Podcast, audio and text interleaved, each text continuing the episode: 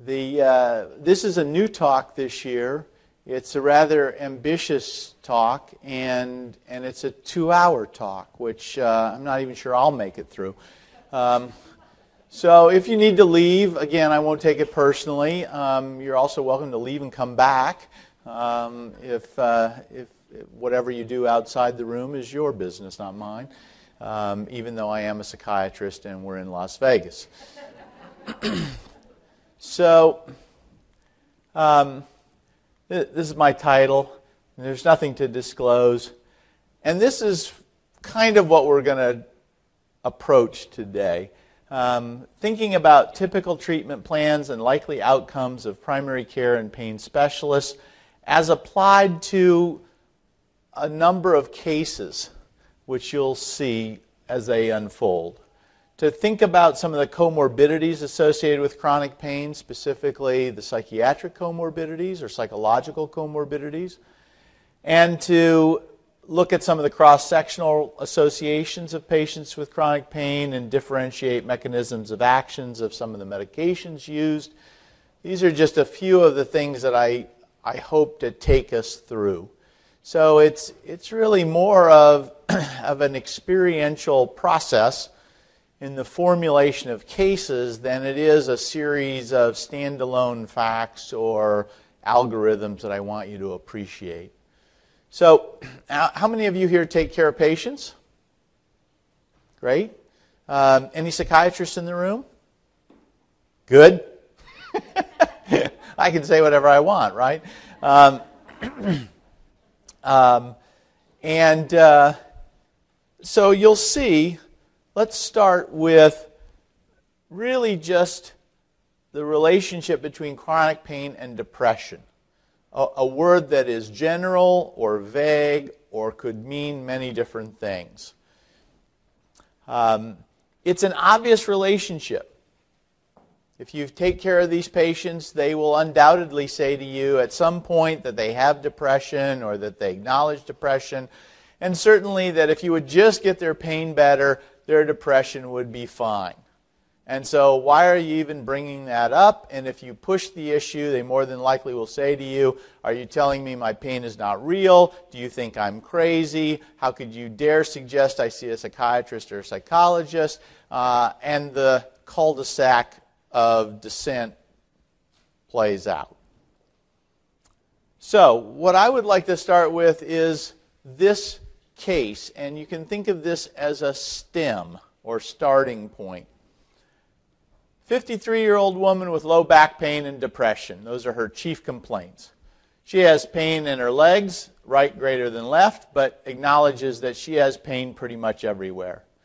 Her mood is sad, frustrated, angry, and she really can't do anything. She's had three lumbosacral spine surgeries for a discectomy, followed by a laminectomy, and then most recently a fusion. She's no longer able to work. Her husband is distant. Friends have moved on. She's taking opioids on a variable schedule, which makes her pain less horrible. She has intermittent injections from uh, interventionalists that help for a while, and she's failed multiple medication trials. She can't tolerate any physical therapy because it makes her pain worse, and she pretty much stays at home most of the time. And her primary care physician recently started her on an S S R I, but she doesn't really think that that has helped. Now, how many of you have seen a patient that is kind of like this? All right, so I'm not off base to say you've seen this, right? Okay, what usually happens, or in the cases like this that are referred to me, what tends to play out? Well, the surgeon is saying, look, we could take out your hardware, or maybe we should extend the fusion. All right? We all know that, that fusions at their border tend to fail and increasing uh, increased stress at that area, so it becomes the fusion creep. The anesthesiologist involved says, let's just continue the injections. They don't seem to make anything worse, and they kind of help. And maybe you're a candidate for a spinal cord stimulator. The primary care physician says, well, you're depressed, so we should continue. You are an S S R I. Maybe we should add a muscle relaxant, and you're not sleeping very well, so we'll give you a sleeping pill. The physical therapist says, you know, you're really not doing what I tell you to do, um, so maybe we could ease you into it with a gym membership and get you to start exercising in some sort of way. Psychologist says, you need to learn better coping skills and attend some support groups. The emergency medicine doctor that is, sees her in the E R when she shows up periodically with excruciating pain says, you need to stop abusing your drugs and don't come back. Her attorney says, you know, you should apply for disability and maybe we should consider suing the surgeon, get you some money and some support.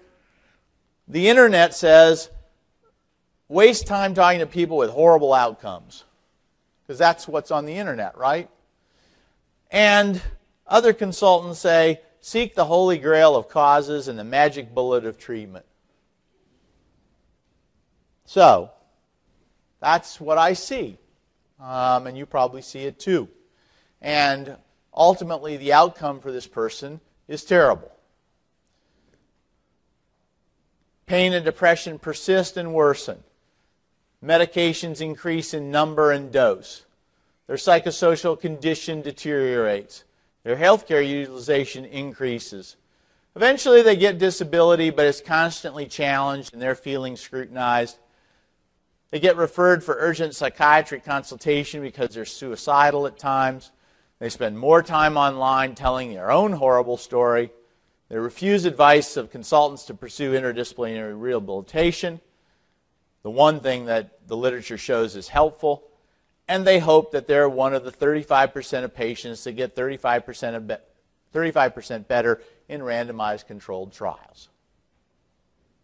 Now, tell me, am I wrong? This is what you see, right? And so you want to think about, how can I get this person out of this rut and think about them in a different way? And the problem is, and, and I've been approached this past week by a number of people from the lay world wanting to interview me about situations like this. And as you heard Steve Pasick say last night, there are a lot of questions about, why is this so difficult? And why is this such a problem? And why are we in such trouble with the practice of pain medicine and the outcome of these patients? Because it's complicated. These, these are not simple solutions. There is not one algorithm or one series of treatments that will get everybody well. It's a matter of trying to figure out what's going on and to formulate the individual case. And it's true, the healthcare system is not really set up to help us do that. And unfortunately, there is no help coming from the government, the F D A, the D E A, the Joint Commission, or any other top-down organization. Because the practice of medicine is one-on-one. You are seeing patients. They are counting on you. You will have to think about, how can I get this individual in front of me better? Now, let's start at the top. In the general population, if you have no chronic pain, the incidence and prevalence of the prevalence of depression is about six percent of the population.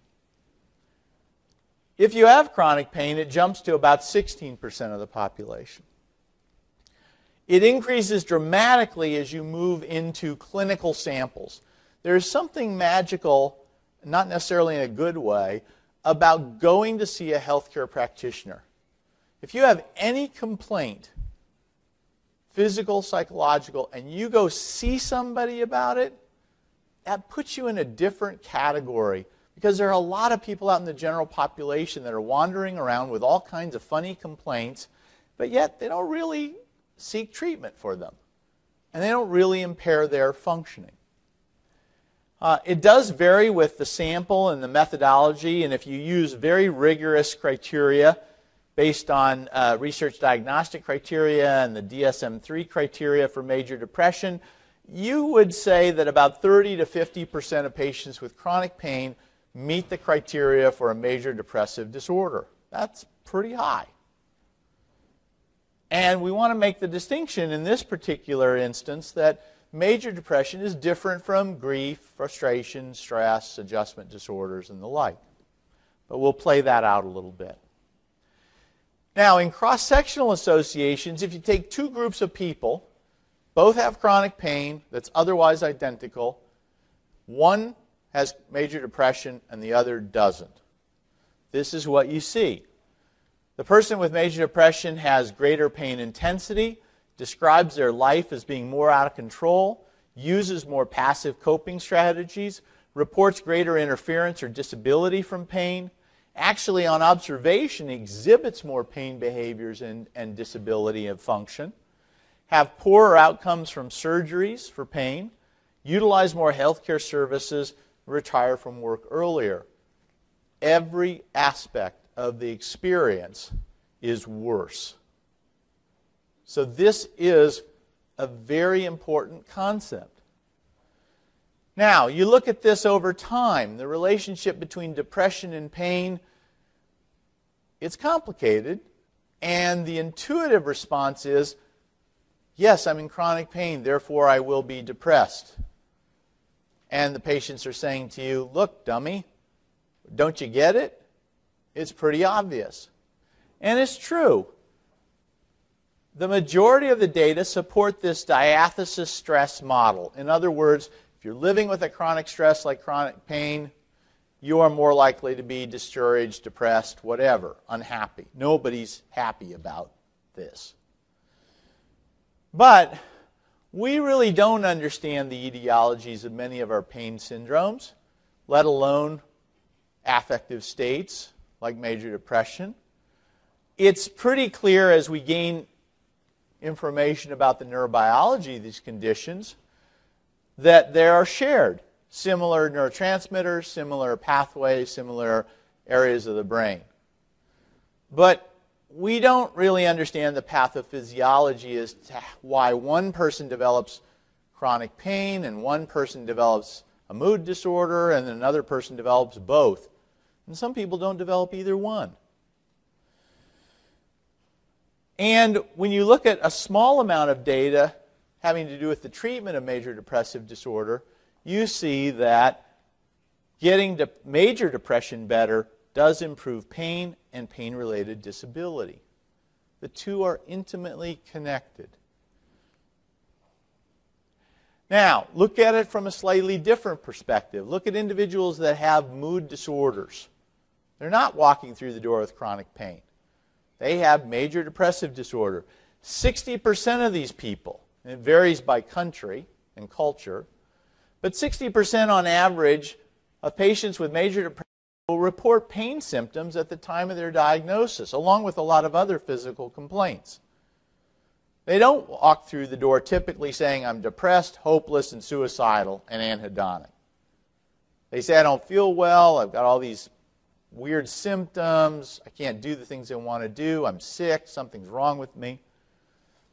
In studies that longitudinally follow patients, and, and this number has moved from eight to thirteen at least, people that have major depression, that is the best predictor of whether or not they will have the persistence of chronic pain complaints or they will develop a new chronic pain syndrome. Affective disorder is a terrible risk factor for developing a chronic pain condition. And you can see that with daily headaches, atypical chest pain, various musculoskeletal disorders, low back pain, fibromyalgia, the list really goes on and on. So it's clear there's a relationship here. Now, the problem is that depression is such a vague term and it encompasses so many things. And we probably shouldn't have called it major depressive disorder in psychiatry. We probably should have called it something else that stood out from grief and adjustment disorders and other reactive states. But it is what it is. What I want you to try and think about is really four different perspectives. That a patient can be sick with a disease, that the patient can be in trouble from inappropriate behaviors that they engage in, that they can be frustrated by their own vulnerabilities and lack of capacity, and that they may be demoralized by particular life events or stressors. And I'm going to walk you through these. So these perspectives we describe at Hopkins as diseases, dimensions, behaviors, and life stories. The idea here is that a disease is something that you have, and it is based on the logic of categories. You're either in the category or you ain't. Dimensions, on the other hand, are what people are, their traits, what they're composed of. And this is based on the logic of gradation and quantification. You have a lot of a trait, you have a little bit of a trait.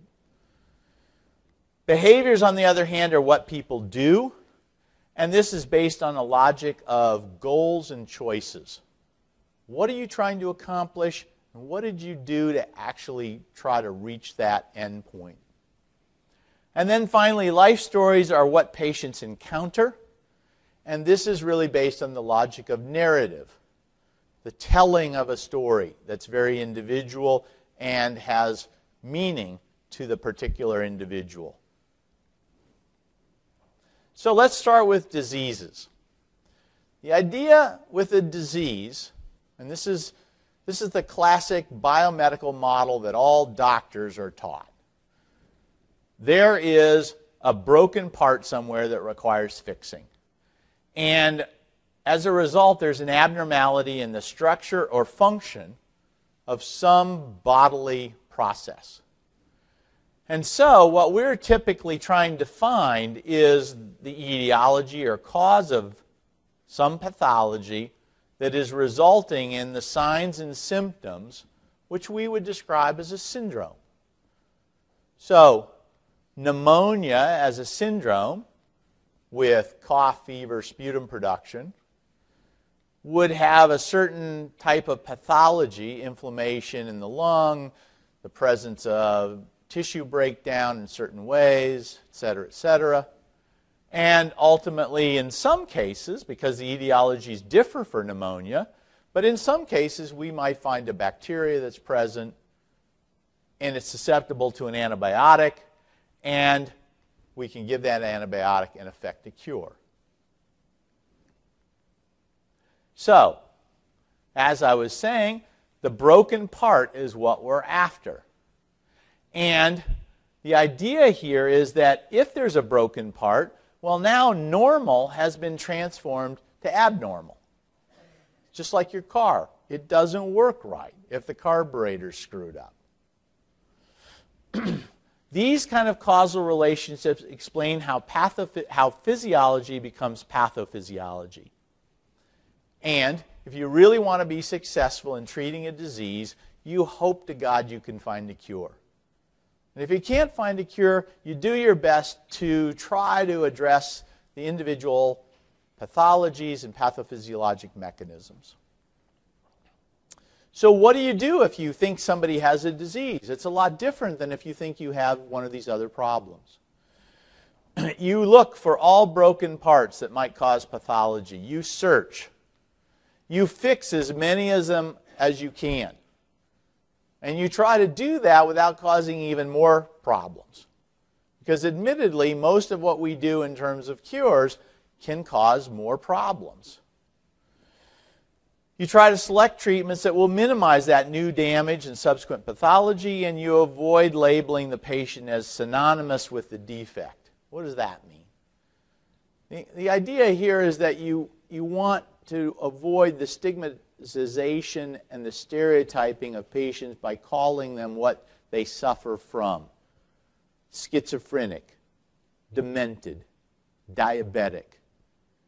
Because you want to avoid losing the patient in that process. And you want to focus on the fact that they are suffering from some disease process that, you know, in many ways is beyond their control. They may have done things to bring it about, but fundamentally, the part broke, you're trying to fix it, trying to engage them in helping you to fix it, but you're not necessarily blaming them for having it. And you certainly don't want to equate them with the disease. So, here's our STEM. fifty-three-year-old woman with low back pain and depression. All of the rest you've seen before. The pain follows the L five dermatome in this instance, on the right, and it has a burning quality. Her depression is unresponsive to positive life events with anhedonia, the lack of ability to enjoy or experience pleasure. Good things happen to her, doesn't really affect her. Since being on increased amounts of opioids, her mood seems to be worse rather than better. A low-dose S S R I improved her mood and her motivation, but that kind of petered out over time. Didn't sustain itself. Both gabapentin and pregabalin decreased her pain but caused sedation, an unacceptable side effect. So what do you make of this? Well, the idea here is that if we look more closely at this presentation and we think about this person as having two different disease processes, our treatment will be tailored in a different way. So we make the diagnosis in this case of suffering from major depression and having radicular neuropathic pain. The plans for surgeries and further interventions are essentially put on hold because we don't think that they're going to address the underlying problem, and we think the person is at risk for having a bad outcome by virtue of the major depression being present and amplifying the bad experience. All ineffective medications that lack specificity for these two conditions are tapered and discontinued. We start the person on an S N R I and titrate that over several weeks. We add an anticonvulsant for augmentation and titrate that, checking serum levels. Her husband now is more encouraged and supportive because he sees improvement and her getting better. There's a spontaneous increase in activities of daily living and a return to exercising. And now discussions with her employer about a possible return to part-time work are facilitated. Now, what is it that makes this case go better? Or what is it about it that you expect to glean from the tailored treatment that I described? This woman has a major depressive disorder. Here are the symptoms or the criteria of such. Five or more of the symptoms I'm going to show you, presenting in the same two-week period, representing a change from her previous premorbid baseline.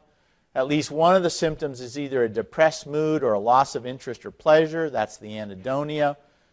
The symptoms cause clinically significant distress and impairment in social, occupational, or other important areas of functioning. And the episode is not attributable to physiologic effects of a substance or another medical condition. It's its own problem. Now, here are some of the classic symptoms. There's the depressed mood most of the day, nearly every day, observed by others, and it can be described in different ways. Some people will say it's, they're sad. Other people will say they're kind of empty or numb. And other people will talk about just this kind of hopeless quality about where they are in life. There's a decreased interest or pleasure in all activities. There's a significant loss or gain of weight, insomnia or hypersomnia, agitation or psychomotor retardation, fatigue or loss of energy, feelings of worthlessness or excessive or inappropriate guilt. In some way, I deserve this. I'm a bad person. God has forsaken me. I don't really, I don't really deserve to be better or to get the care I need. There's a diminished ability to think, concentrate, or be decisive, this kind of paralysis or inability to multitask that you'll see with patients that have a major depression. And then recurrent thoughts of death, not just fear of dying, but suicidal ideation, making a suicidal attempt, or coming up with a specific plan for committing suicide.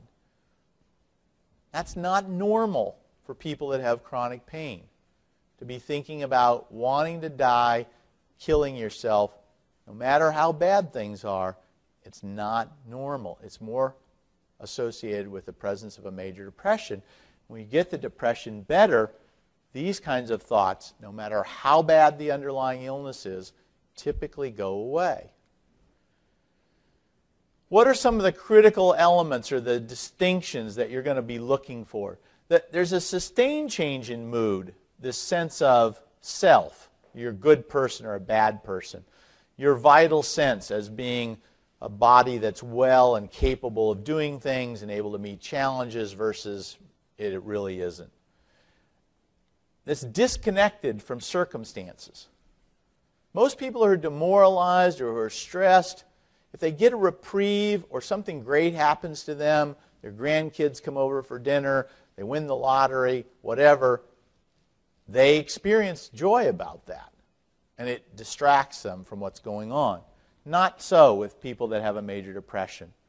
The suicidality I've talked about, this loss of pleasure, a deterioration in their self-image as a good person, these funny inabilities to think through things and solve problems. And then occasionally you'll see these very stigmatized or stereotypic aspects of their vital rhythms, what you might think of as circadian rhythms. People have these funny variations in mood over the course of the day. Typically, it's when they first wake up.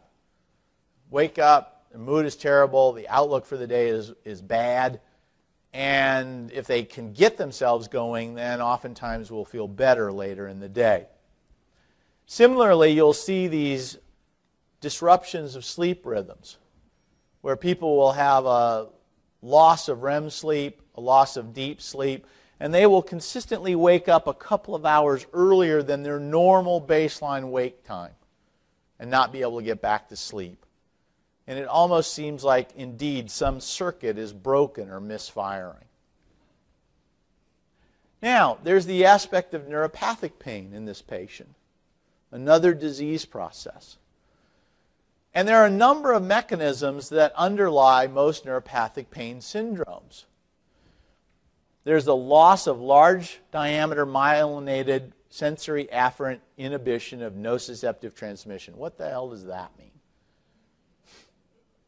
All right, you've all hit your thumb with a hammer or something, slammed it in a door or something.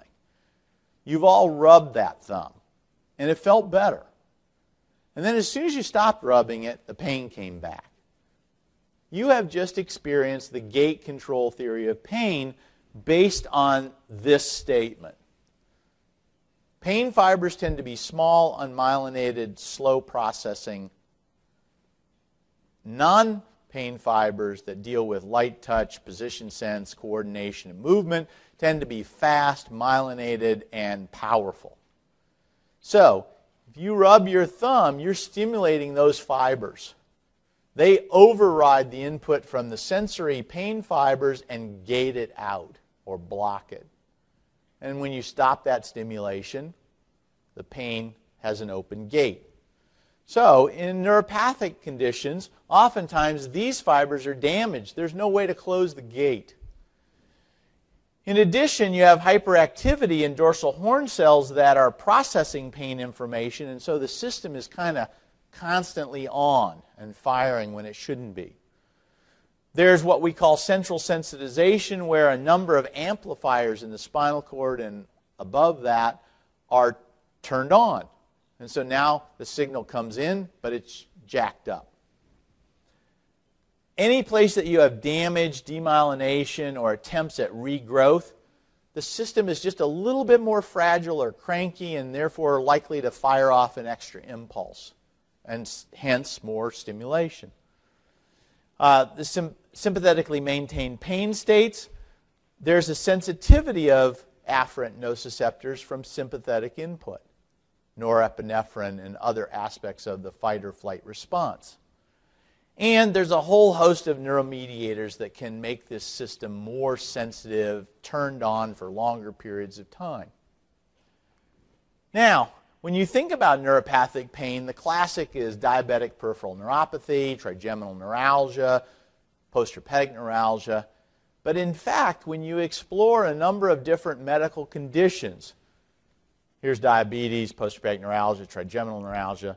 What are these other alphabet soups?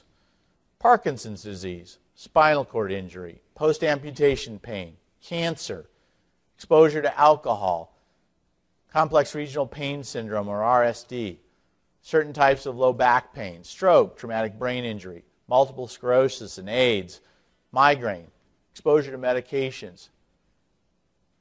All of these are associated with a neuropathic pain component and hence have these underlying mechanisms. Why is that important? Well, in part because it falls into our construct of a disease.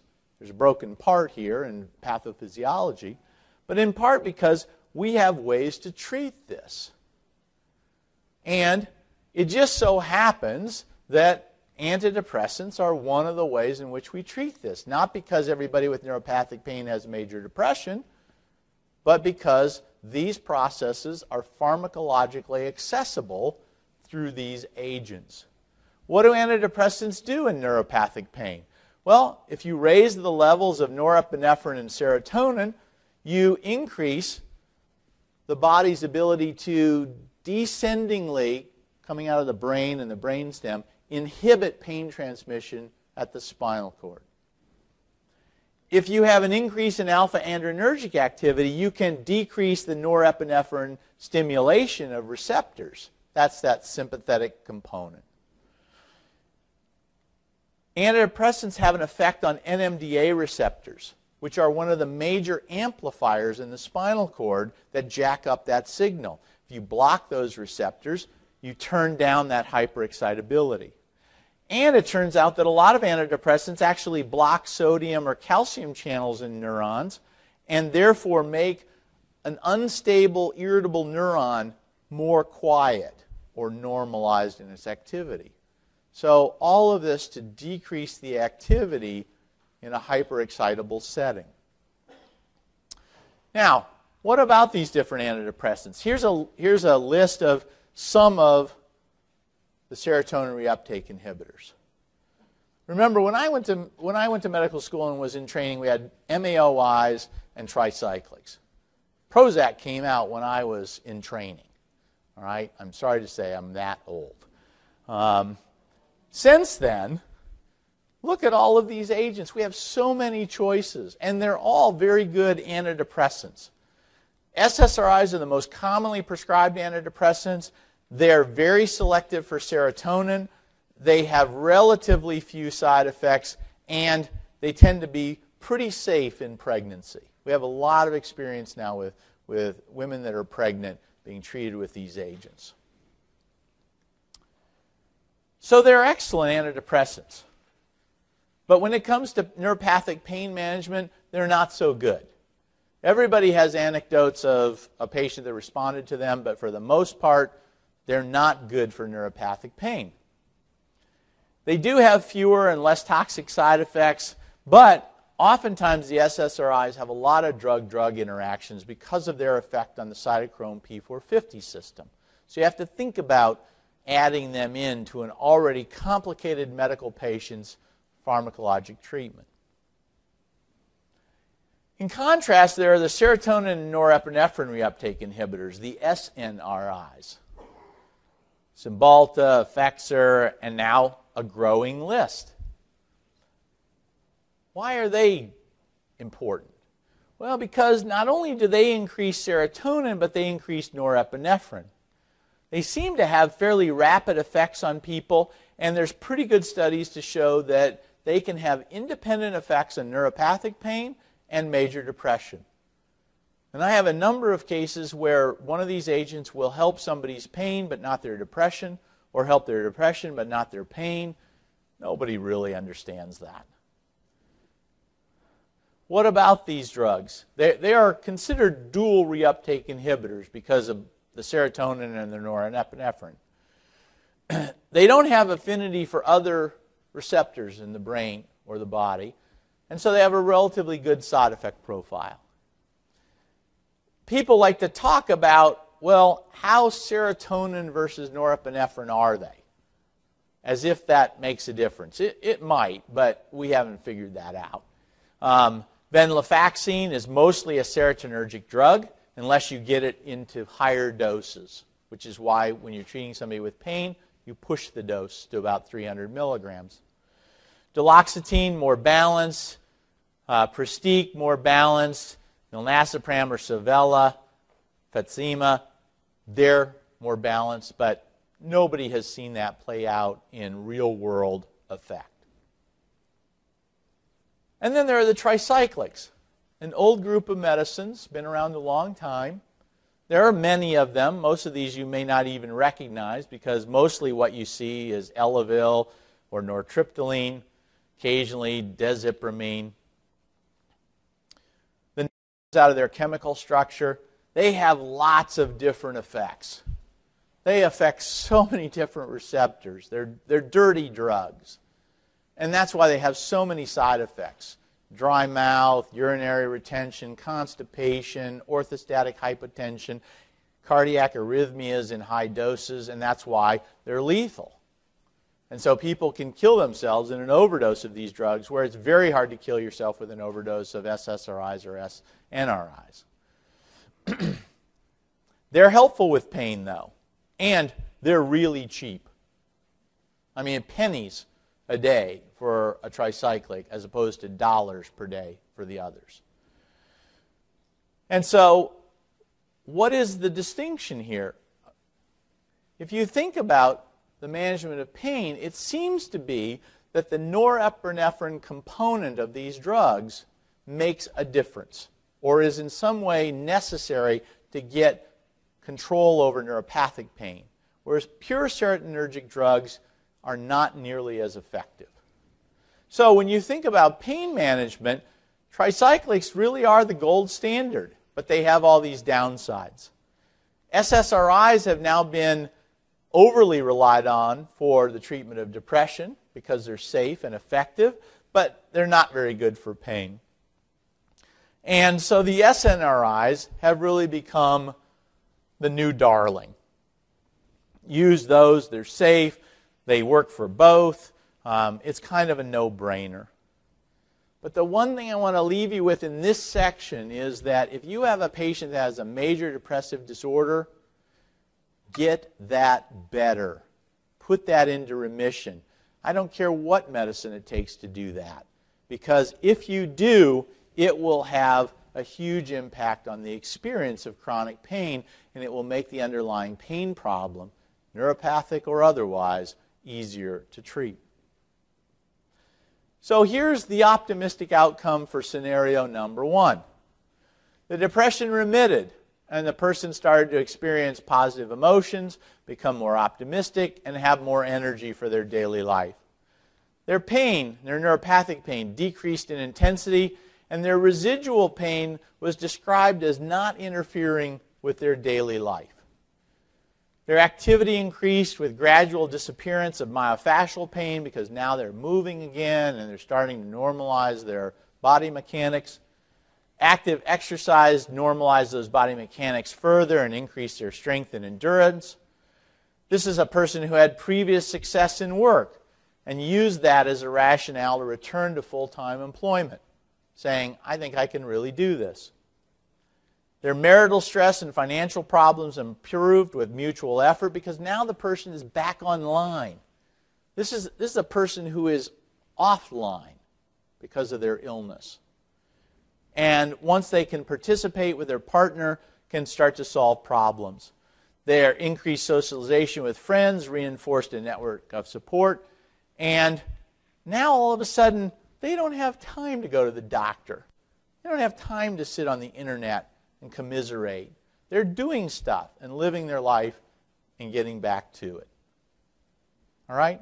I'm not making this up. This is based on patients I've seen and taken care of over the years, but it's a very specific subcategory. Now, let's look at another perspective, that of dimensions. The idea here is that all of us are composed of traits. Height, weight, introversion, neuroticism, intelligence, the list goes on, eye color, whatever you want. But it's how you're put together. And we can measure those and quantify the amount.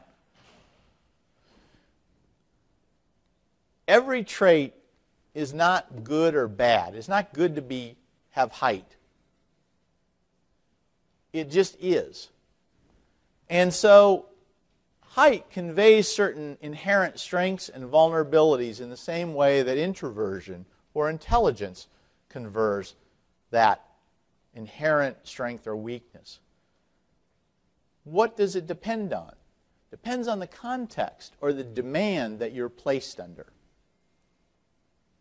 So if you think about these personal features, they're usually quantified along some spectrum of measurement, a continuum. And the vulnerabilities of that trait are provoked by the setting that you're in. And when there's a mismatch, when you can't meet the demands of a task, that's upsetting to you. Think about all the times you've tried to learn something new. You've taken a course, or somebody's asked you to do a new task in your job. Your kid has asked you to solve a problem on their computer. And you say, ugh, I, I, I don't know how to do this. It's upsetting. That's what we're talking about. And as a result, what you really are looking for is somebody to help guide you towards settings that will utilize your strengths and avoid having to provoke your weaknesses, or at least walk you through something that will teach you how to do it and give you some assistance. So what should you be doing when you're interacting with a patient and you're thinking, I wonder if this is related to a trait vulnerability? You should be asking, who is this person? Okay, yeah, I know you have diabetes, or I know you have major depression, or I know you don't. But who are you? Are you an introvert or an extrovert? Are you smart or are you not so smart? Are you this or are you that? And you're trying to quantify how much of a trait the person possesses. Because ultimately you're thinking, I might have to help this person overcome a deficiency or an excess of a particular trait. And in doing that, I'm also going to be thinking about what are the ideal environments for you. If you're an extreme introvert, it's going to be very tough for you to be a salesperson. It's not impossible, but it's going to be very tough. And you're going to need help doing that if that's what you really need to do or want to do with your life. So, let's think about our case now.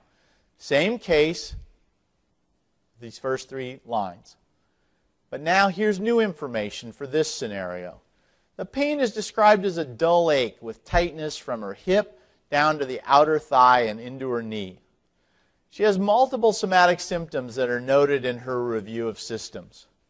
The depression is more of an anger with a lack of progress and anxiety over her persistent symptoms. The medications that she's taking cause side effects and just mask the underlying cause, in her words. She's spending excessive time cataloging her symptoms and exercising to try and stay fit, and requesting more consultations to find the broken part and fix it. She's driven to get this better. So, if we look at this case more intensely, what we end up deciding is that she doesn't have an affective disorder or even an anxiety disorder that it might explain some of this. As we review the pain workup for completeness and a lack of new signs, we're relatively satisfied there's not a lot there that we're missing. As we get to know her, we uncover that this is a person we would describe as an unstable introvert, and I'll tell you what that, what I mean by that. We provided a detail-oriented formulation of persistent postoperative pain for her, giving her more information. Added that usual strengths of organization in fixing problems are now vulnerabilities that are provoking her anxiety about failing herself. In other words, look, normally you're very good at doing these things. They come naturally to you. You're trying to apply them to this circumstance. It's not working. That's frustrating to you and upsetting. So, what do we want you to do? Stop collecting more information. These are patients who go out and gather information off the web and from other patients and from other doctors and then present it to you, oftentimes in a binder. And they say, here you go, doc. Make sense of this for me. I've gotten all this stuff for you, and I'm sure it's all important and useful. Figure it out. In fact, what they're doing is collecting so much noise that the signal-to-noise ratio now is just lost. and they've just got a bunch of information. You refer them to a psychologist for biofeedback and relaxation training to deal with some of the anxiety, and you increase the frequency of their follow-up to track their condition and to limit consultations, because this is a person that you don't want going out getting more information. You want to take hold of them and manage them yourself.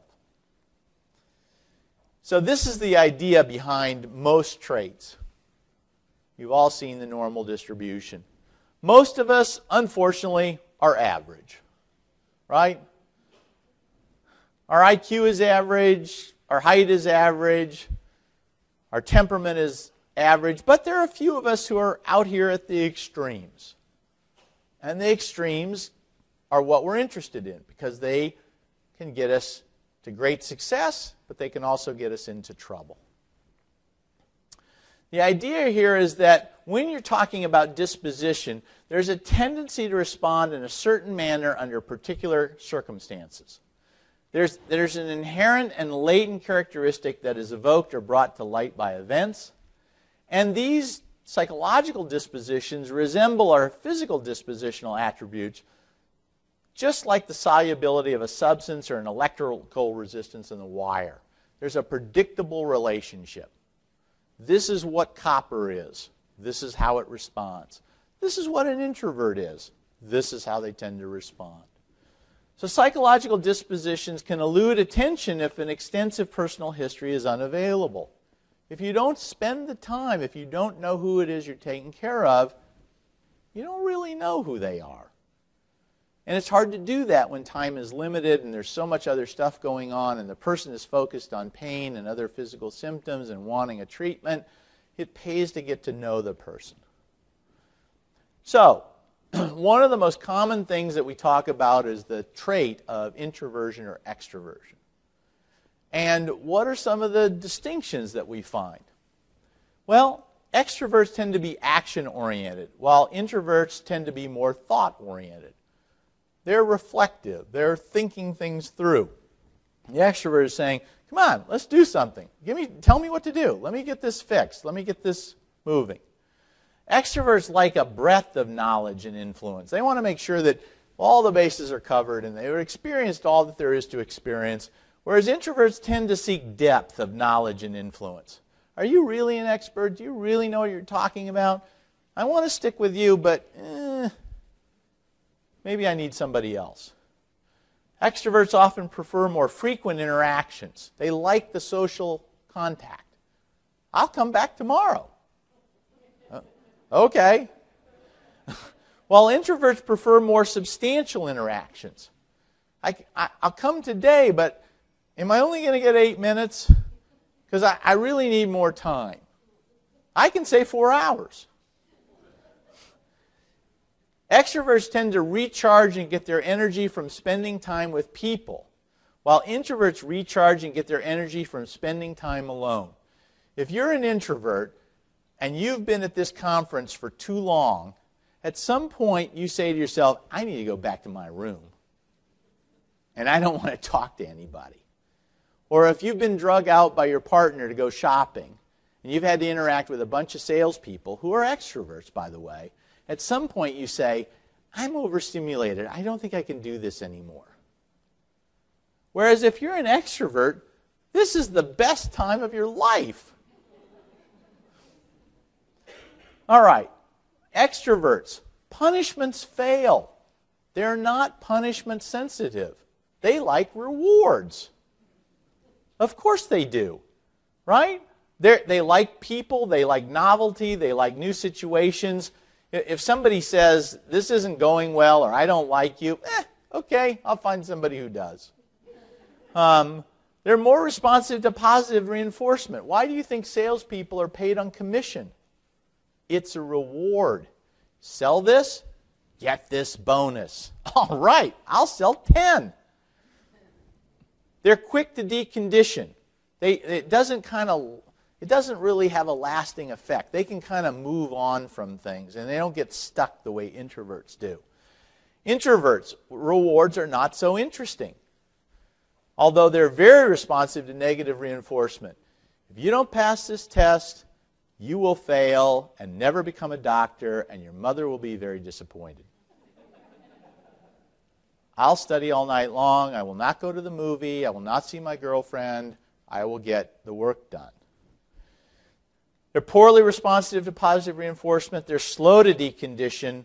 It's impossible to extinguish an introvert's response because it just hangs with them. Now, the other aspect that influences extroverts and introverts is this aspect of instability, or, or what some people call neuroticism, emotional instability.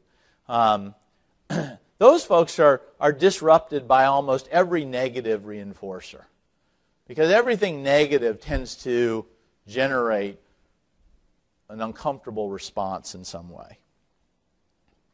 So what are some of these provoked responses? All right, the idea behind unstable extroverts as opposed to unstable introverts is that you see a different manifestation of this provoked distress. So the unstable extrovert is more likely to be angry, to sulking, blaming, and boy, on alcohol, they're a mess. They're, they're not good, intoxicated. Unstable introverts, on the other hand, tend to kind of steep into this chronic demoralization and depressive state. They have a lot of anxiety over change, thinking, oh, this is not going to go well, I don't want to do this. And they get stuck in, paralyzed with decision making, where they're constantly thinking, I, I don't know if this is right, I don't know if that's right, I don't know. What should I do? What do you think? They're constantly seeking reassurance. So, introverts, more internally focused, reflective, solitary, analytical. They tend to live in the past and the future, and they're punishment averse. Now, when introverts are in pain, that's a particular context or demand. They're prone to somatic preoccupation, so they're constantly, instead of paying attention to the details of their world and their job, now they're paying attention to their body. Oh yeah, I have this, uh, oh, my Mac, I wonder if that's relevant. Wondering what's wrong with them. They tend to suffer more in silence, they're focused on the details, and they're often coming back to you saying, what did you miss?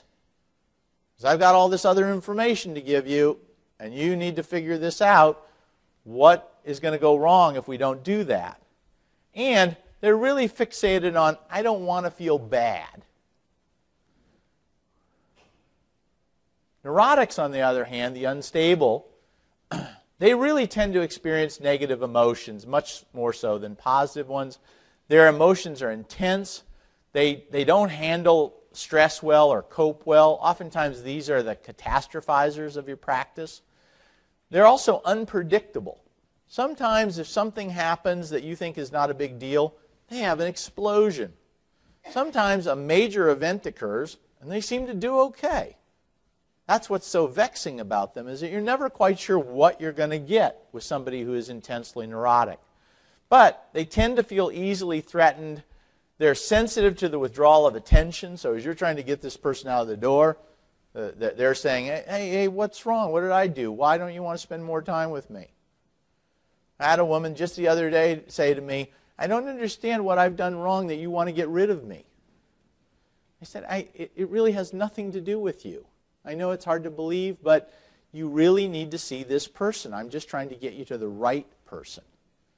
Yeah, but what have I done to upset you? Nothing, really. And as I said before, they can be the catastrophizers. So when they're in pain, they are very distressed. Their feelings dominate their interactions with the healthcare practitioner. They tend to exhibit a lot of maladaptive coping.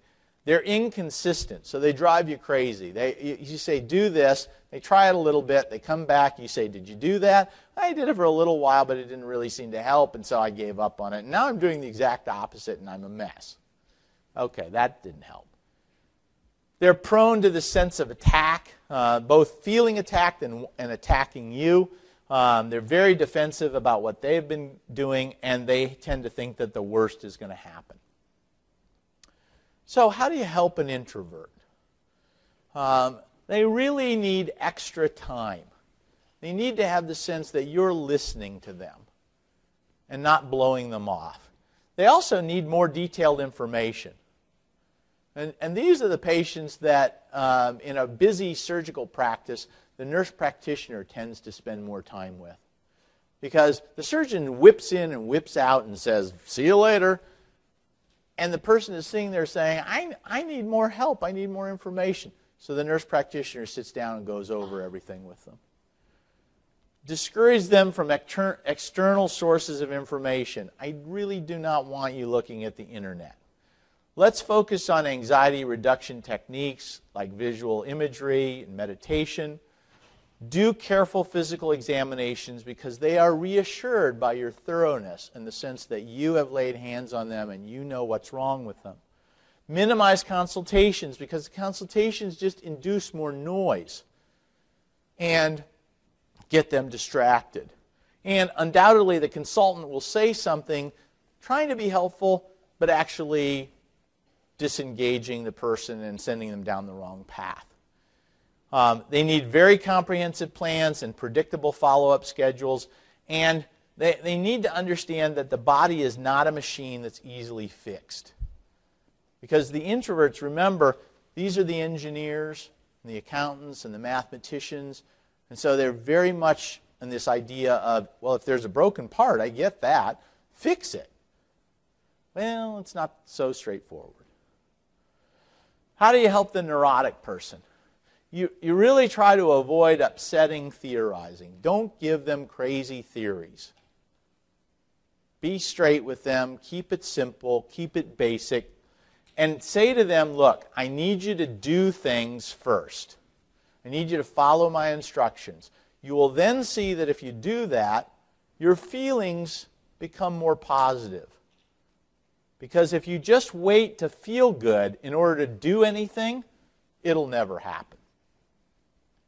You also want to model for them appropriate behavior. If you get angry at them or you get all worked up, it just becomes a firestorm.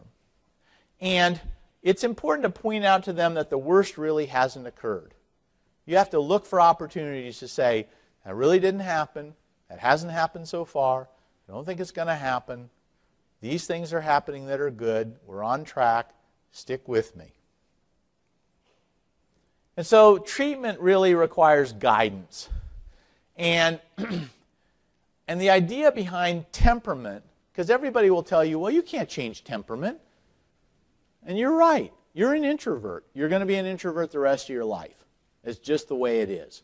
You can learn to be more extroverted and to follow different scripts and techniques and do things that you weren't really comfortable with, but you're still going to be an introvert. It's not that these are untreatable, but it rests on the idea that the conceptual problem of mistaking the dimensional foundation for the clinical issue. That's not the problem. It's not that you're an introvert, it's that you're an introvert in this situation. The dimension can't be changed, but the responses and their provocations can be addressed. And you can always teach people skills. Think about how anxious you might have been before giving your first lecture to somebody.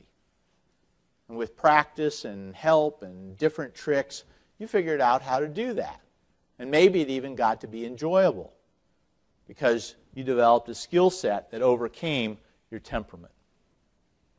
So, how do we think about this as this particular case as turning out well?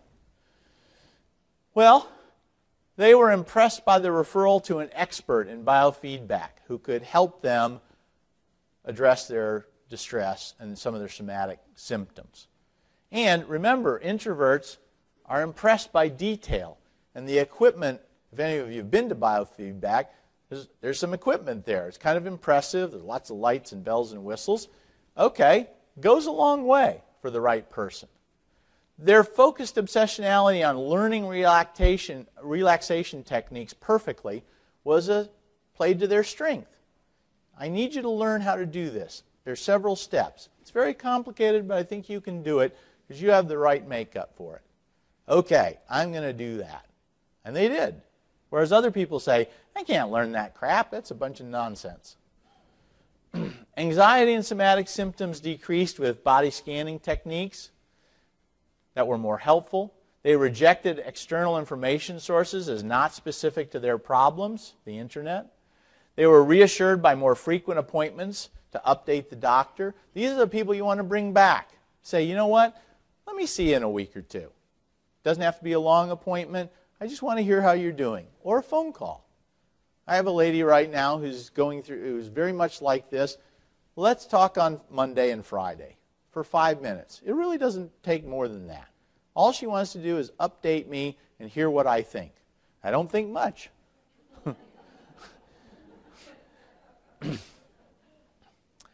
As pain and other symptoms improved, it was clear that she had an iliopsoas tendinitis and an I P band syndrome that were diagnosable, because that had been lost in all of the other noise. But now, with, with the noise out of the system, oh, look, you have a very specific myofascial syndrome the physical therapists are well aware of and are pretty good at treating. So, prescribe physical therapy with a very specific regimen of rest, because remember what the person was doing? Exercising all the time. I must work harder. I can get through this. I can overcome it. No, no, you're just making it worse right now. Stop.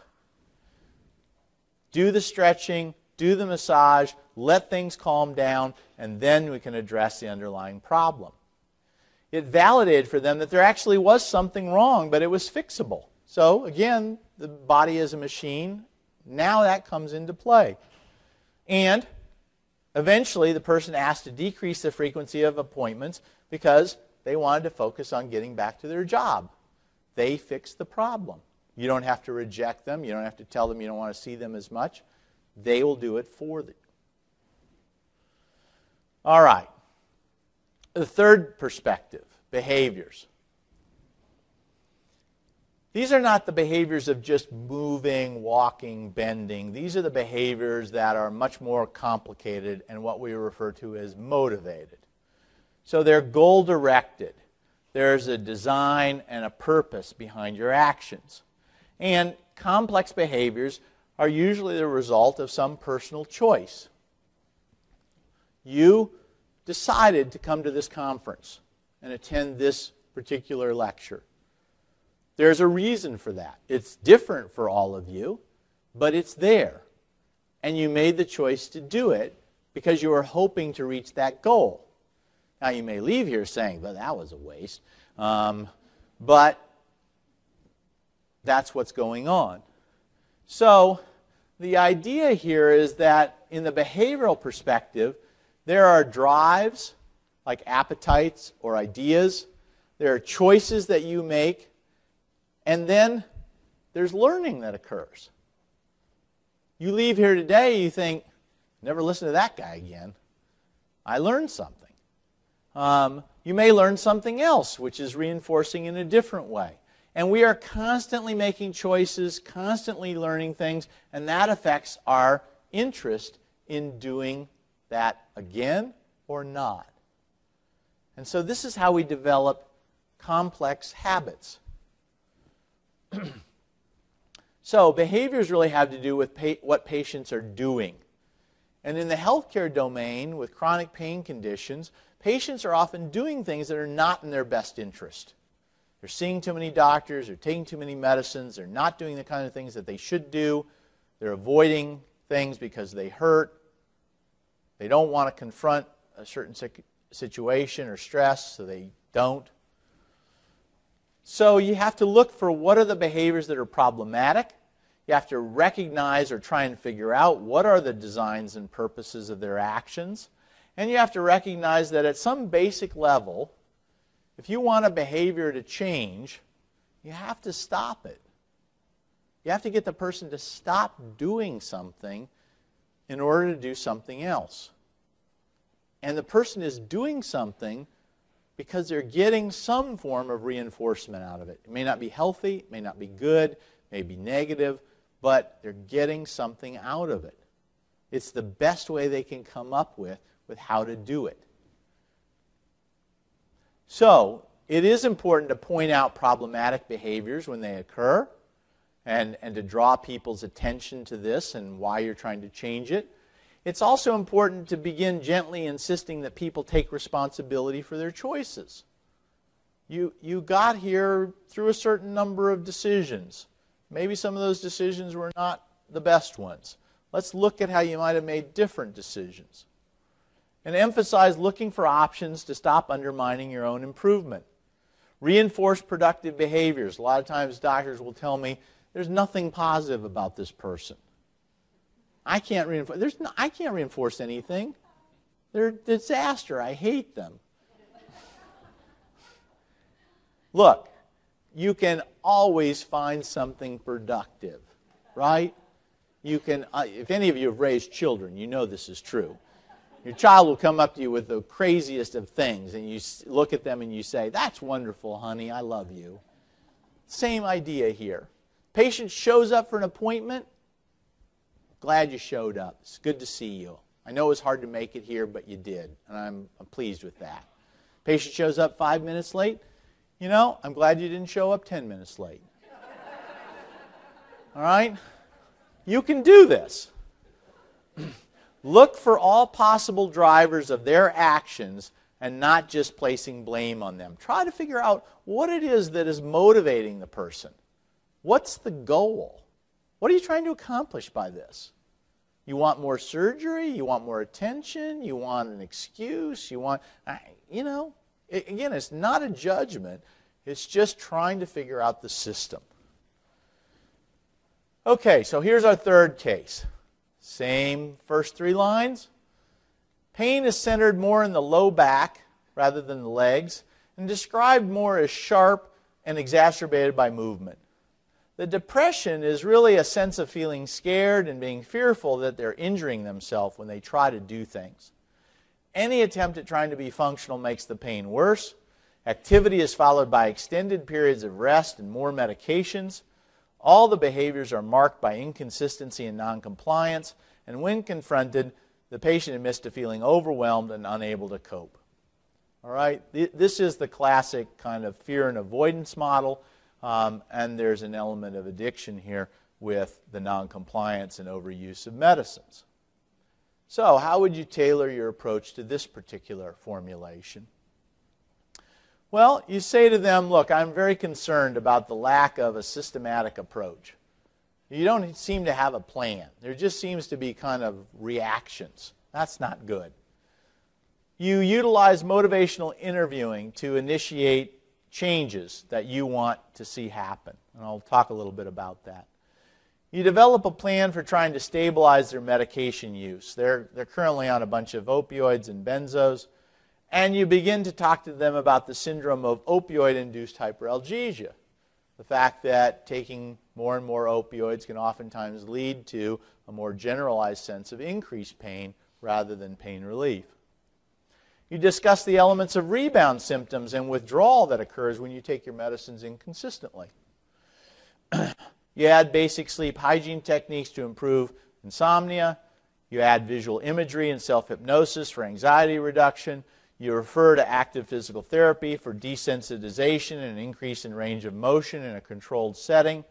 And you refer the person to an addiction medicine specialist for group behavioral therapy with people that have been through similar types of problems and can provide support and reassurance and confrontation. So, what's the idea behind an addiction? Remember, if you're prescribing something or you're doing something that's good for you, your function becomes more ordered, more successful, more expert, more whatever. In the, pro in the face of an addiction, your function becomes more disordered. You lose control of something that you're doing. You're preoccupied with something that you want to do that's not good for you. And you keep doing it despite bad outcomes. It doesn't matter whether it's drinking or drugs or sex or collecting coins. You can get into trouble with behaviors. And the elements of that addiction are that your control over it becomes impaired. And that's this idea of compulsive use. You feel like you must do it. I, I really have got to do that. You're not able to take your medicines as prescribed. You're frequently requesting early renewals. You, you come in saying, well, uh, my prescription was lost or stolen or my dog ate it. Uh, I had a patient tell me once that her prescription was in her purse. The purse fell over. a mouse crawled into the purse. I don't make this stuff up, really. I don't need to. The, the mouse ate the prescription. What are you going to do? Give her a new prescription, right? They can't produce medications when asked. They're abusing their medications or other drugs or alcohol, and you see evidence of withdrawal symptoms. This is all a sense that the person's control is impaired. Now, that stands in contrast to the preoccupation of, of using the substance, or what we think of as craving. Um, and, and the way this manifests itself in, in a pain clinic is these people are not interested in other recommendations for how to manage the situation. There's a laser beam of focus. I need my medicine. Give it to me. That's all I'm here for. They're not interested in rehabilitation. They're getting prescriptions from multiple sources because they want to make sure they have access to it. And there's preference for specific medications, especially the highly reinforcing medications, which tend to be the short-acting forms. When the person tells you, well, I can't take extended-release oxycodone, I can only take short-acting oxycodone. That does not make sense to you. And then there's the use despite harm, which, which really gets at this quality of, of the behavior is unresponsive to feedback. You drive out of a restaurant tonight, you get pulled over for D U I, you've got a positive blood alcohol level, you know, the average person is going to say, holy cow, that what a disaster, I'm never going to do that again. But the alcoholic will say, eh, damn cop, he was laying in wait for me. Las Vegas, I'm never coming back here. So, and part of it is that people are persistently impaired and over-sedated, and their function is deteriorating. So they have less and less that is engaging them and, and that they're responsive to, and their world becomes more narrow, and as things go bad, it doesn't have much of an impact on them. They've already lost their job, lost their wife, lost their whatever. Keep going. So part of the problem is that what we see in taking care of patients in general in medicine is that the usual care model begins to fail us with these more chronic illnesses and these types of problems. There's an inclination to confront or persuade patients with action plans prior to their readiness to change, and that doesn't work. You say to somebody, you need to lose weight, you need to eat right, you need to take your medicines as prescribed.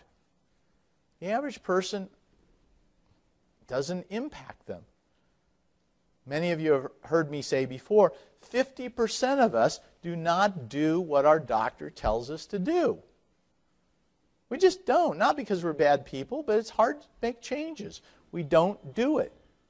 All right? So for a doctor or a healthcare practitioner to sit there and beat on somebody to do things that they want them to do, if they're not really ready to do it, wasted effort. How do you get people to do things? You have to have a relationship with them. How many times have you told a friend that they should do a particular thing? And they've looked at you and said, you don't know what I need to do. I can guarantee you that's not as close a friend as you thought.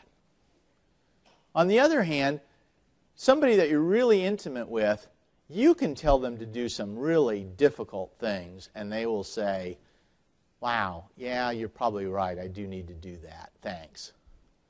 That's the idea here. It's the relationship that helps you. And talking is now replaced by listening, and that evokes patients' natural use of language about change. This is the idea behind motivational interviewing. Try to hear where the patient is. Try to figure out what they're struggling with. Try to get them to talk about, why would you change? Why would you make a difference? Don't worry about what I think or what I want. You tell me. And undoubtedly, they will figure out some reason, and that will begin to reduce resistance. So you're engaging in a paradigm shift. It's not getting people to do what the therapist wants. It's getting them to do what they want. all of the models that are built around deficiency, in other words, the patient's empty in some way, and we need to give them stuff. We need to tell them what to do, or give them something to take, tell them to cut something out. The idea here is that we're trying to give them knowledge or insight or skills or correct their thinking or, or up their motivation. But the idea here with motivational interviewing is that that doesn't typically work.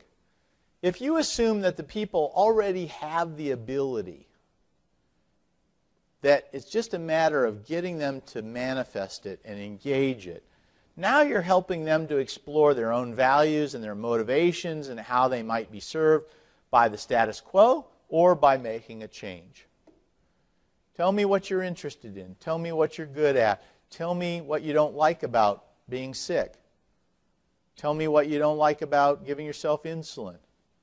Whatever it is that you're having trouble with.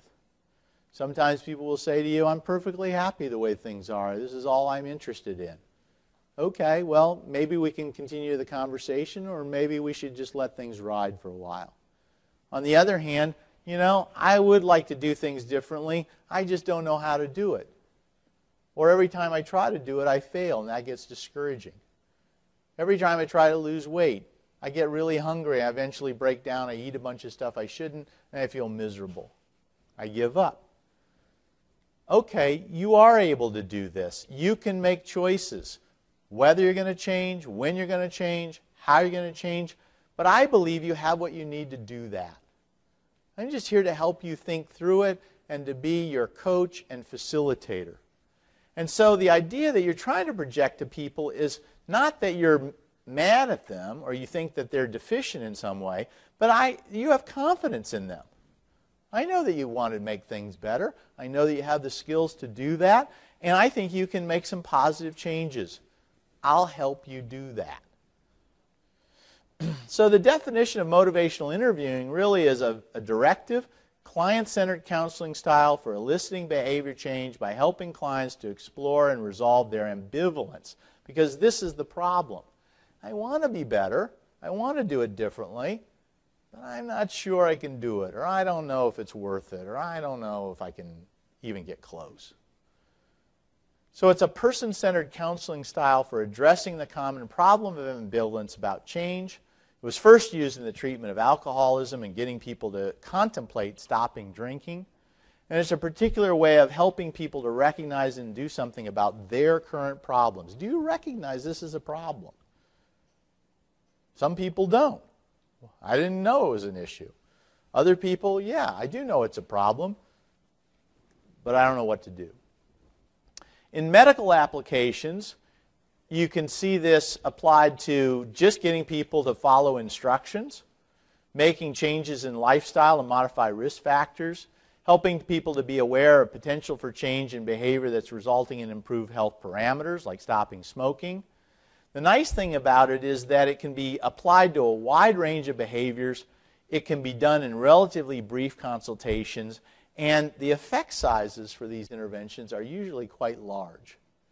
So this is something that almost anybody can do if they adopt a certain mindset.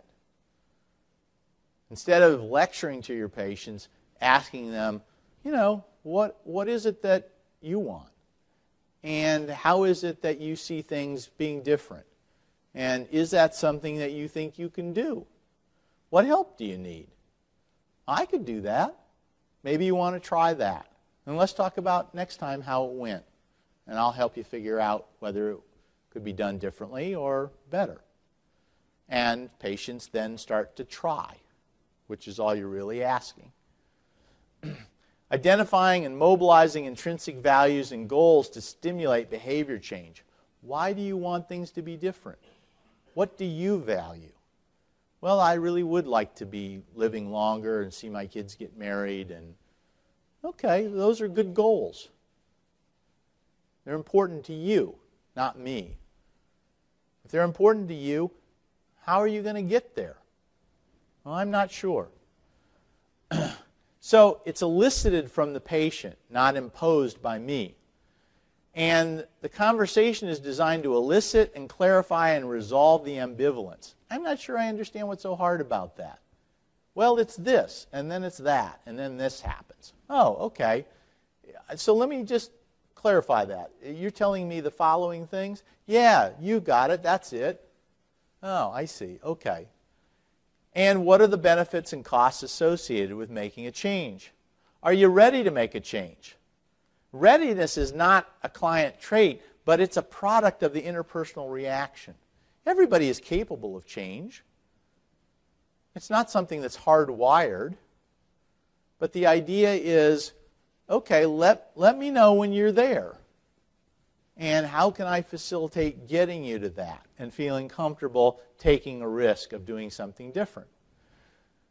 The resistance and denial you get from patients is often a, a signal that you should change your motivational strategy. If every time you're saying to somebody, you know, this is what I want you to do, and this is how you should do it, and they say, I don't think so.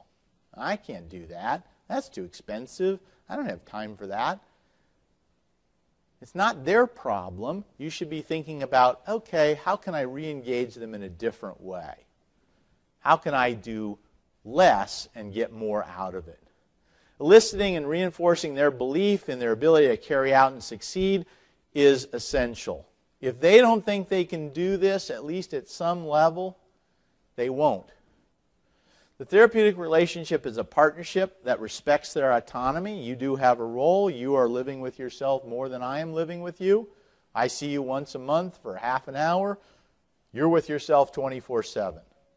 If you can't do this, I sure as hell can't. A set of techniques and counseling style that continue to focus on eliciting change from them and decreasing talk about how things must stay the same or cannot change. And so there are phases to motivational interviewing. The first phase really is that you're focusing on eliciting change talk, this concept of change talk, trying to get somebody to talk about, well, I suppose I could, I, I think I want things to be different, or I, maybe I could do something differently. And when their ambivalence is resolved, then you begin to see motivation, and the interview transi- transitions to, okay, what are we going to do? What would you like to try? What do you think you're capable of doing? I don't want to tell you to do something impossible. And in the second phase, it's, look, you know, this is a good decision. I think you really could do this, try some of these things. Let's try them and see what happens. I'll help you figure it out whether it was, it was good or not. And then trying to convert that motivation into a stronger commitment that, you know, I really, this really is an important goal for me. And I really do want to get there. And I'm going to try this particular plan. Okay, I think that makes sense. I might change it this way. What do you think about that? Well, that's, that's not a bad idea. So you are expressing empathy to people. The idea is you're, you're not blaming them for where they are right now. You're just accepting it. Look, this is where you are. You're not happy. You're not doing as well as you would like to be doing. I understand that you can't quite figure out how to do this and that you're not sure if it's going to work. But I am listening to you. I'm trying to understand your position. Now, let's develop the discrepancy. In other words, this is where you are. This is where you'd like to be. There's a difference, right? I'd just like to highlight that for you. You're not where you'd like to be. And then thinking about rolling with the resistance. You have to acknowledge that the patient does have the ability to come up with something that they're going to do differently. They have the solution, or at least the potential to describe the solution. So get them to talk about it. Get them to propose something. There's no criticisms. You don't say, that's a stupid idea. That's never going to work. You say, hmm, that's, that's interesting. I wouldn't have come up with that. That's why you're here, to tell me those things. I, you want to try it and see how it goes? That's okay. Let's see. It may be that it works. It may be that it doesn't. The person comes back and tells you that. You say, okay, well, it was a good idea. It was a new idea, and you tried something. Great work. Let's try something else. Supporting self-efficacy. Understanding people's beliefs about their ability to change are directed, directly related to their capacity for change. And the provider believes in the client's ability to decide when and how to make the desired changes. It's all about being optimistic. It's all about saying, this is really good that you are trying this. This is how I might help you tweak things. This is what I think you can do more of. This is why I think this didn't quite work. I don't want you to be discouraged. It's great that you're making these efforts. Strategies. Well, assessing the stages of change, there are various ways in which to ask people and gauge where they are in their process of wanting to do that, mostly through open-ended questions. And asking them, what do you do now? Um, asking a question, repeating it back to them, asking a new question to, to collaborate with them and get them to describe things. In a non-judgmental way, trying to lay out the pros and cons of any given scenario or any given decision that they're going to make. Well, this is what I see as plus, this is what I see as minus. What do you think? Emphasizing this aspect of you can do it, I've got confidence in you. Change is important because it's going to get you closer to the goal that you want to reach. These are your values. Getting you to focus and, and actually lay out an agenda that where in which you would consider change, and then to plan some actions so that you can try change. Because any behavior, any new set of behaviors or positive habits is built on practice. So what's the, out, the optimistic outcome for this patient? Well, the patient acknowledged wanting to change but didn't have a plan or think they had the skills to do that. Their standing schedules of benzodiazepines and a switch to extended release and long-acting opioids. Instead of taking things on a P R N basis, let's take that out of the equation. Eventually we're going to get you off of these medicines, but we want you to take them on a regular schedule. Get rid of all of the interdose withdrawal, all of the intoxication, stabilize the situation. As the adverse effects of the medication subsided, the patient actually found it easier to engage in the process because they're not in withdrawal, they're not intoxicated, they're more stable.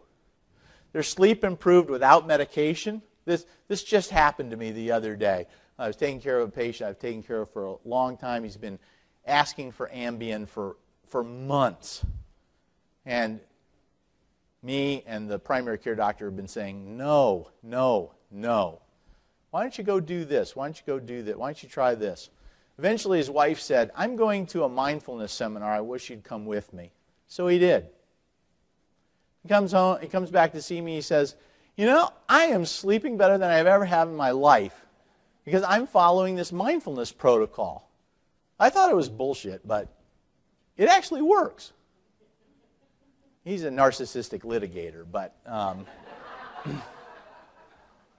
okay, glad it did. I didn't have anything to do with it. I never mentioned it before. Anxiety improved with mastery of relaxation techniques, increased energy and improved self-efficacy, facilitated her ability to go into physical therapy and make progress. Really liked the group therapy, because it reinforced new behaviors when she was confronted by peers who she thought actually had been through this before and had made progress. So it wasn't me, it was an actual expert, so to speak. Acknowledged using medications as a poor coping strategy. This isn't really helping me. I never really get that much better, but I don't know what else to do. Now I do. And with improvement and stabilization, she was able to be tapered off of benzos and opioids successfully. All right, for those of you who have managed to last this long, um, I'll take you into the last perspective, life stories. So the idea with life stories is that you are all living a unique narrative, even though you share several major themes. You got married, you went to school, you have a job, some of you have kids, et cetera, et cetera. The idea behind stories is that there's a setting, a sequence of events, and an outcome. But the events are meaningful. And you're interpreting those events. And that's how you decide whether your story is one of success or failure. And so patients come to us saying, why me? Why did I get sick? I can't believe this is happening to me. I wasn't supposed to get cancer. How am I going to go forward? And you have to help them deal with that. So life stories really have to do with what patients want, as opposed to what patients are doing, or who they are, or what they have. And oftentimes it's the unintended consequences that result from their intentional actions that are the problem. These meaningful events have accumulated to produce a, a story for understanding why. Why have these things happened? All of us are doing that as human nature, constantly trying to figure out, why does this happen? Why is that happening? And when you're working with somebody in the life story, what you're really trying to do is take their meaningful connections or interpretations and replace them with new interpretations to give them a sense that there is hope for the future. Despite this, you can overcome and you can have a satisfying outcome. Yes, Michael Clark, you were born in Iowa. It's going to be okay. All right? What should you do when you're working with somebody? Well, you have to really hear the story. How many? You got fired from your job? Okay, has that ever happened before? Oh, three times? Okay, well, tell me about those jobs and those circumstances. All right. Understand what it means to the patient to suffer from their illness. Some, some patients, it's a disaster because they're not healthy anymore. Other people, it's like, well, you know, everybody in my family got something, and so, you know, this is my deal. Help the patient find an answer to the question of what good does life hold for me, and recognize that there is not just one true story. That's the the life story perspective, is there are infinite interpretations. If I were to walk into this room, come up to two people here and tell each one, your mother just died, one person might say, oh my God, she was the light of my life. She helped me overcome every challenge. She was always there for me. I'm devastated. I don't know what I'm going to do without her. And another person might say, thank God that is dead because she made my life a living hell. It's the same words, but yet very different interpretations because it's very personal. And I can't tell you how you should feel about that statement, not knowing you and without your input. So here's our case again. Pain turns out to be variable from the patient being pain-free to having severe pain with associated fatigue. The depression really is more episodic with crying spells when she thinks about how it used to be when she was healthy. At her worst, pain is uncontrollable and the situation seems hopeless to her. She's alienated her support system with intrusive distress, always kind of seeking reassurance and telling people how badly she's doing. Her husband notes she's always flying off the handle for no reason. He's kind of sick of that. And her work, which was a source of pride and validation of her success in life, that has been lost to her. So, how would you approach this person? Which is different, and we think of now more as being an example of grief and catastrophizing. Well, we start by trying to explain that the reactive state of demoralization and what that is, and also that she's going through a grieving process. Try to normalize negative feelings as very legitimate and needing validation, not something to be resisted and, and pathologized. Introduce the concept of acceptance and value-based goals for how to move forward. Discontinue all P R N medications like muscle relaxants, N SAIDs, sleep aids, tramadol, because they're not really helping her at all. Refer her for interpersonal psychotherapy that would include her husband to do some marital work. Redirect previous work skills into sales um, and, and uh, learning, uh, catastrophizing.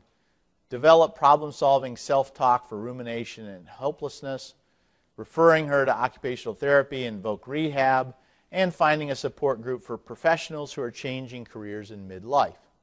People she can identify with, people that have had similar experiences, things that she can feel good about and feel are normalized as opposed to illness. So, the idea behind a personal story is that, that everybody has this sense of potential or hope for what they want out of life. A series of events may result which hopes have not been realized or potential is not fulfilled, and demoralization occurs when the patient reaches the meaningful realization that some aspect of their personal life is a failure. And that's what you're trying to help people overcome when you remoralize them. Now, with bereavement, there have been a number of, of good studies about grief uh, over the course of life. You've all heard of Kubler-Ross's stages, but I'm here to tell you about a different set of phases of grief and the behaviors of grief. Bowlby and Parks describe these phases, uh, whereas Kubler-Ross is not a progression per se. You can flip back and forth between acceptance and depression and anger and all the rest. But Bowlby and Parks describe that people kind of start off in a classic grief reaction with this numbness and disbelief that, that this has actually happened, and that there'll be a form of search behavior, looking for the person who's gone. But then there are these pinings or pangs of grief with apathy and anxiety where you just, you're just missing the person. It's just so upsetting. Then there's a period of disorganization and despair where you really just don't, you're not very productive and you're kind of ruminating about how did this happen and how am I going to make it and what's going to happen next. And then finally there's a sense of reorganization. Your normal drives start to come back and you kind of begin to move forward in your life again despite the loss. You see this in these behaviors of grief where in the immediate phase you will have patients describe to you searching for the person that's gone. I thought they were in the other room, or I thought I heard them, or I felt them in bed next to me, and I looked for them and they weren't there. Um, there are these wellings that are evoked. Somebody who's been through uh, a severe grief, if something reminds them of the person, they will oftentimes just burst into tears, almost in an embarrassed way, like they had no control over it, and then it'll evaporate. And you'll see those continue for years in the future. There's a loss of drive, which is typically more acute, where people just aren't interested in doing much. And, and then there's this repetition of events that can last for up to a year, where people are kind of poring over, you know, I should have done something differently, or I wish this hadn't happened, or if only that had gone differently. So there are components of grief where people are, have an urge to look back. They tend to cry and look for what's lost. There, there's also an urge to look forward and try to explore the world that now lies in front of them and discover, what am I going to carry forward from my past? How am I going to merge the two? Um, and there are lots of pressures that influence how those urges are expressed or inhibited in different cultures. In some forms, it's fair, in some forums, in some cultures, it's very acceptable to do one set of things and not another. And there's not really any right answer. It's a matter of how do you move forward in the story. And what determines the outcome? Well, there are aspects of the circumstances of the life-changing event. Did you anticipate that the loss was coming? Was it a massive or a series of changes that occurred? Were the events brutal or violent or unexpected? Those, those are harder to get through. Um, your personality and your previous experience makes a difference. If, if you have more self-confidence, if you've had prior success in resolving earlier transitions in your life, you're more likely to navigate a grief successfully. Um, there are factors that impinge after the event. What kind of social support do you have? What kind of opportunities for new roles to make up for the loss and, and the loss of the roles that went with that loss? Those will help you to move forward. There, there are different types of loss, really. If you, if you sit and think about it, the one we typically refer to is, you know, somebody close to us dies, um, and we grieve that. But think about the other forms of loss that you might experience in the course of your life. There's the loss of innocence or novelty. All right? The breaking of a vow, the committing of a crime. How many of you have ever stolen a candy bar? Don't raise your hand. Um, all right, these are first experiences. This is the first time I did that. This is the first time I didn't live up to my promise in some way. And usually what is highlighted in those experiences are regret. I wish I hadn't done that. I feel bad about that. But you gain experiences, uh, experience through those actions because you, in some way, realize you screwed up and you need to try harder and do differently in the future. And that's where courage is the achievement. You know, I can, I can face this situation or this temptation in the future, and I think I can resist it, and I think I can be better. Then there's the loss of affiliation or familiarity. The, the classic is homesickness. You go to college, or you get a divorce. And, and these losses are the result of separations from things that are familiar, both people and environments. And the, the highlighted feeling here is one of yearning. I really want to go home. I really want to be back there. I can't believe that I'm standing here in this campus and I don't know a single soul. Um, but yet what's gained out of these losses is the potential. I can do something new. I can make a difference in my life. I can get something out of this. And so the achievement is really one of temperance, restraint. Yes, I can do this. I won't just go back. I won't do something crazy. I won't do something impulsive, but I'm on a path. Um, accomplishing things. Then there's the loss that has to do with the loss of a cherished possession or your identity. The examples here are getting older, getting sick, retirement, losing a limb, and they result really from some form of neglect or just entropy. You know, we're all slowly falling apart. Sorry to tell you that. And the feeling here is one of disappointment. You know, I wake up in the morning, I don't feel like I did when I was eighteen. Um, I go and try and do some exercise, and the next day I wake up and I feel miserable. Um, whereas before that didn't happen. But what's gained in these losses is a sense of appreciation. Look at where I am, look at what I've accomplished, look at what I really do cherish, and how I'm going to keep going. So the achievement is really one of prudence, forcing you to reason through and understand and put things in perspective. And then the last type of loss I'll talk about is the loss of love. Um, the death or atrocities that we're subjected to, these, these really are the result of unthinkable things, awful things that you don't really ever want to hear about her face.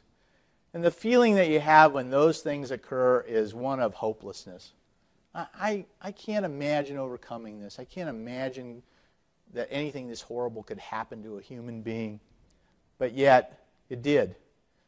And hopefully what comes out of these losses is some sense of fulfillment, and the achievement is one of justice, where you it forces you to think about the morality and how you interact with other people, and what your ethics are, and how you can make the world a better place. So there are elements of intervention uh, in grief. Um, your, your helpers are agents of change. Um, it's good to have access to expertise, whether it's peers or practitioners. You need support, both in terms of time to get through it, but also people's compassion and counsel. And then there are the rituals. You think about the losses that we incur, um, all of them are accompanied by some ritual that carries us through, whether it's a funeral or a matriculation ceremony or something like that. There's opportunities to reduce distress and various ways to do that. Um, there are ways that we educate and guide one another in preparing for these losses. There's a lot that goes into thinking about leaving home or thinking about someone about to die. Uh, there are ways in which we try to build self-efficacy, confidence that you can get through it, and optimism that it will be okay. And there are opportunities for practice, whether it's reflecting on the situation or, or even engaging in some form of simulation of what it occurs. There are aspects of treatment that occur or take place even prior to the loss. Um, guidance requires time, and so it's good to have some preparation and know that something is coming. Um, you can prepare the person for the loss in some ways, not completely. You can listen to what the person already knows is going to occur, um, because it's very important to know where they are. You can ask them questions and give them information. You can monitor what's understood for them. You can permit and normalize their reactions. It's a good test phase to say, well, that's perfectly natural. That's okay. Um, you can let the person control the amount and flow of information that they can handle. I'm not ready to hear that yet, or I'm, I don't, I'm not sure I fully understand that. Oh, well, let's talk about that later then. Here's a little chunk of information for you. And then there's the treatment that occurs after the loss. The emotional support that's needed. Um, for those that are also grieving the deceased, there's support from those people. Um, there are people that are grieving for the survivor. How, how is that person going to make it? Um, and there are those who are going th- through similar types of grief, although independent. And of course, as I mentioned before, there's the ritual guidance, primarily that comes from religion, that support interactions with the deceased. There are lots of people that talk about still having conversations with the person that's gone and, and talking about what has been lost. Um, there's the blessing and forgiveness for guilt that people have about what they could have done or should have done, or the fact that they're still here. And there is the environment or venue for keeping people engaged with others so that they don't just drift away and end up isolated. There's therapy from professionals who can review your relationships with the deceased and recognize the changes in your emotions, help you work through those negative feelings that uh, come with loss, allow you to express your sorrow and sense of loss, formulate an acceptable future, not only to the person who's gone, but also to help you think about, what are you going to do going forward? Are you going to have another relationship? Are you going to be able to do something without what you've lost? And how will we map that out? And is that okay? So it's tasks. And the idea behind helping somebody through grief is that you want them to do something. That's one of the themes here, is practice. Do something. See how it goes. Um, working with people that have disabling chronic pain, it's all about what can you get them to do. And with grief, you see that there is some work that has to do with accepting the reality of the loss. Don't, don't just let the denial sit and fester. It's okay to be in pain from the grief. And so you can experience that. And in general, we ask people to go ahead and experience their pain or their depression or their distress. There's nothing wrong with that. Adjust to a changed world without the deceased or without the health or without whatever it is that you've lost, because it's a challenge that you're going to have to overcome and meet. And that's what life is in general, challenges. And take the emotional energy, withdraw it from what's lost, and reinvest it somewhere else. Think about who you're going to engage with, what you're going to do differently, and how you can invest in a life going forward. So it's not just a process of waiting out a series of predictable emotional transitions. This is not sitting in a canoe and going through the rapids. This is an individual period of action where you're going to restructure a personal world of meaning that's been challenged or devastated, affirm a life that's forever transformed by loss, and renew oneself with the gains of hard work and achievements that you have realized. So, what's the optimistic outcome for this case scenario? The grief improved with less frequent crying spells and a sense of losing control as the person engaged with thinking about where they are and what they needed to do. They re-scripted their life story with a focus on a new potential for success. You know, I really can do better. I really can have a satisfying life. They began to build a support network of professional women who were sharing techniques with each other about how do you handle life transitions? How do you change careers? How do you deal with this phase of life versus that phase of life? She started her own business, a nonprofit resource center for pain, and began to focus on helping others. She focused on marital therapy with the themes of complementary strengths that she and her husband possessed and how they could work together and shore each other up rather than pick each other apart. She settled her workman's comp claim. Why? To eliminate the distractions and the negative stress and the constant forms and the scrutiny and the surveillance and all the other junk that comes with that. Move forward. You're not going to win the lottery. She stopped all of her medication, citing that she had more confidence in doing it herself. And she developed her own toolkit for pacing through her daily life to avoid depleting her gas tank of energy and resources to get through the day and through the week and through the month.